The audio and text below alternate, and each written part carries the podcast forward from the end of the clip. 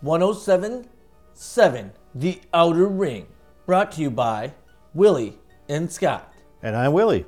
And I'm Scott. And today we'll be reviewing the movie The Call of Cthulhu, released by the H.P. Lovecraft Historical Society. Interesting, interesting. What about it?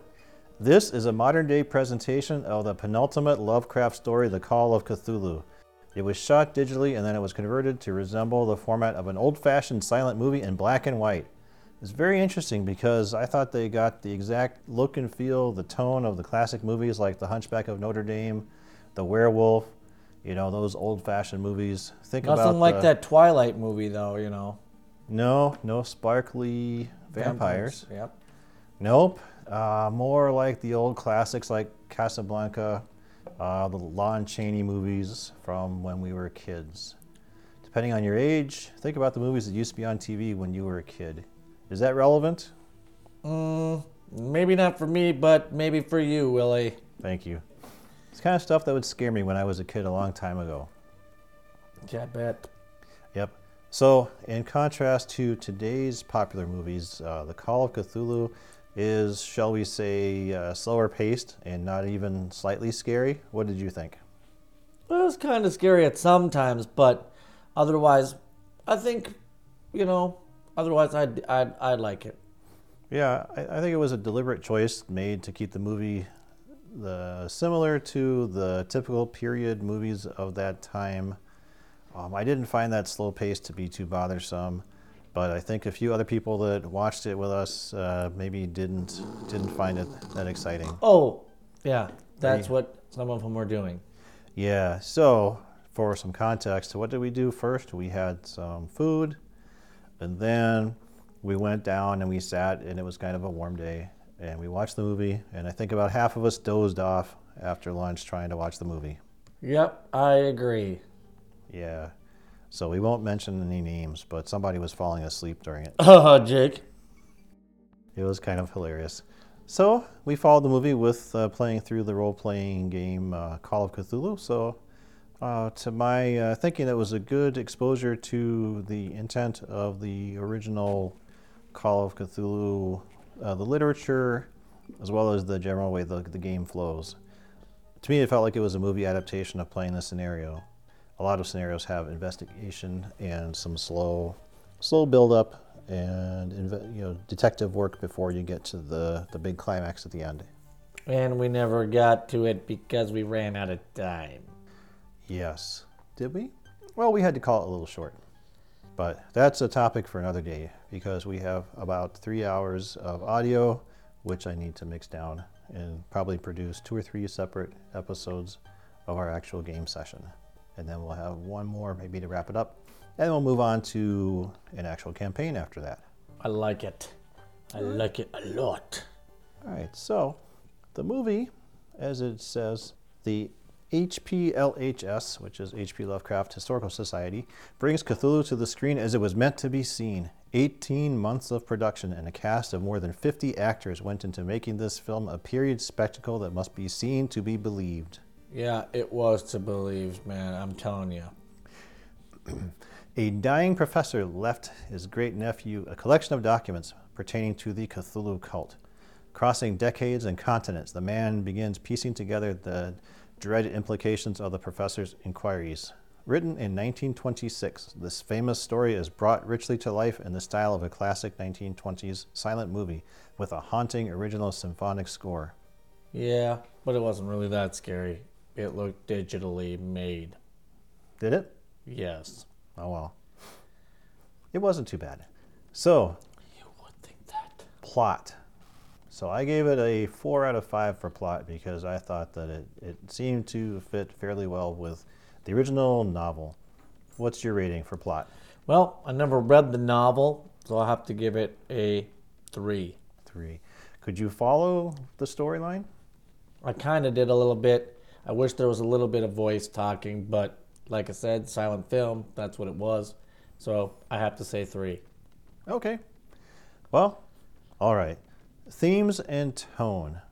Well, I gave it a five out of five for themes and tone because the goal of the movie was to provide that theme that tied in with the literature.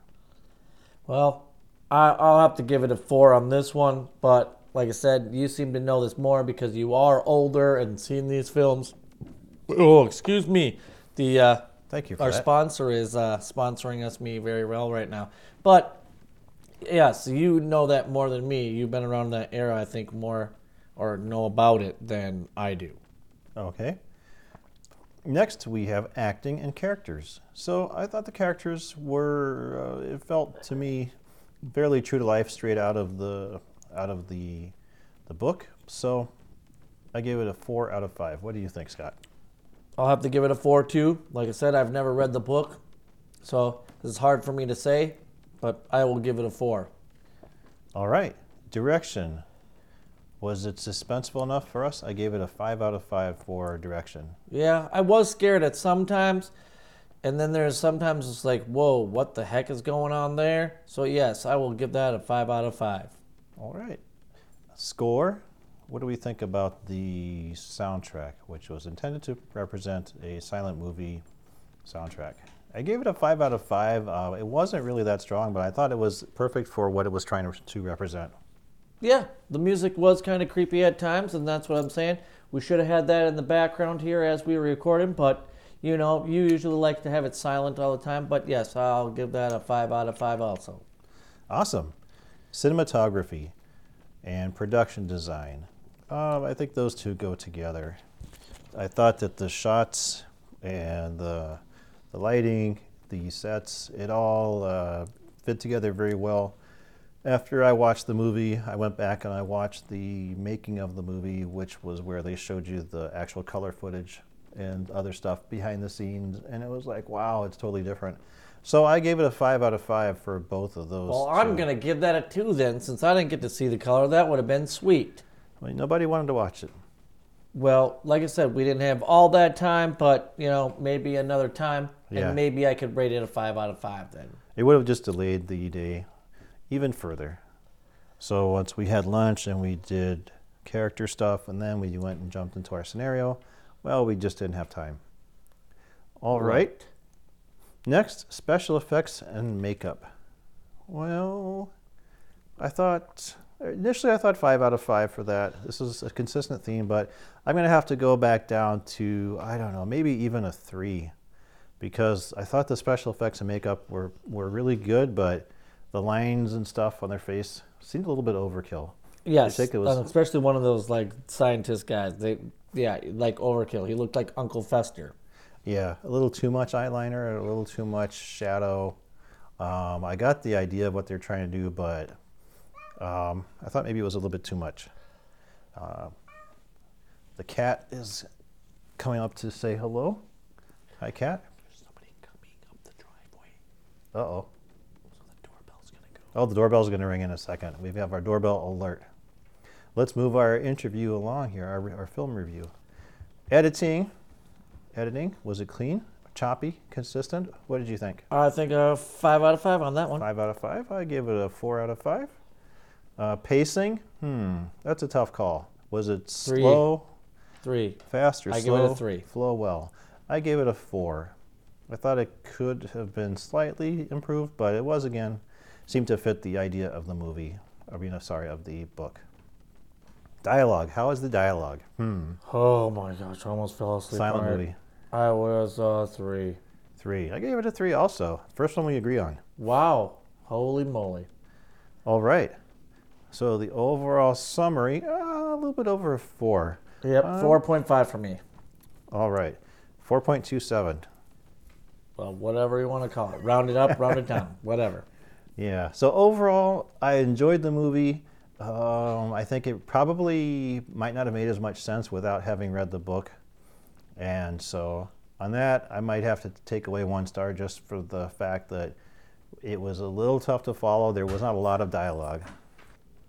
Okay, so in the overall summary, I really enjoyed this movie. I gave it a uh, 4.27. And I gave it a 4.5. So I like that. I would say that if you're if you're familiar with the Cthulhu mythos and you want a movie that ties it all together and brings it to life on the screen, it was a really good uh, investment. So value for money. I think I paid twenty dollars for this, which is the going price for it on the Lovecraft Society uh, website. I'll include a link to that in the online store um, where you can go get it. I'll put that in the show notes at the end, and you can go follow up on that yourself. What did you think? Was it something? Uh, I think it's worth the money, but Okay. I wouldn't buy it. okay. Would you want to watch it again? I'd want to watch it if you show me in the color, like you said. I think it'd be kind of cool to see with color instead of the black and white. Well, the entire movie wasn't color, but they did show a lot of the behind the scenes uh, stuff. So what was kind of interesting is during the uh, some of the scenes, like when they're speaking, since it's a silent movie, they're not actually saying what the words are that are on the screen. So they're sort of ad libbing. There's no act. Blah blah blah blah blah blah blah blah blah. They didn't have to learn any lines. They were just like saying stuff. Whatever they want. Like we Yeah. are saying stuff right now, and then they just put something on the screen. Yep. Yep. It was actually pretty humorous to watch that. So that was, and they looked totally different in color with all their heavy makeup on, and the lighting was totally different too. Yeah, So- Uncle Fester looked pretty good in color, huh? Yeah.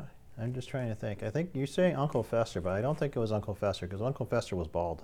Yes, he was, but this guy had hair. But if we You're- took the hair away, he would have looked like him. You're thinking of Lurch. He No, looked like, no, no, no. He looked like Lurch, No, he's not that tall. but uh, he had the same head. You got you're arguing with me again.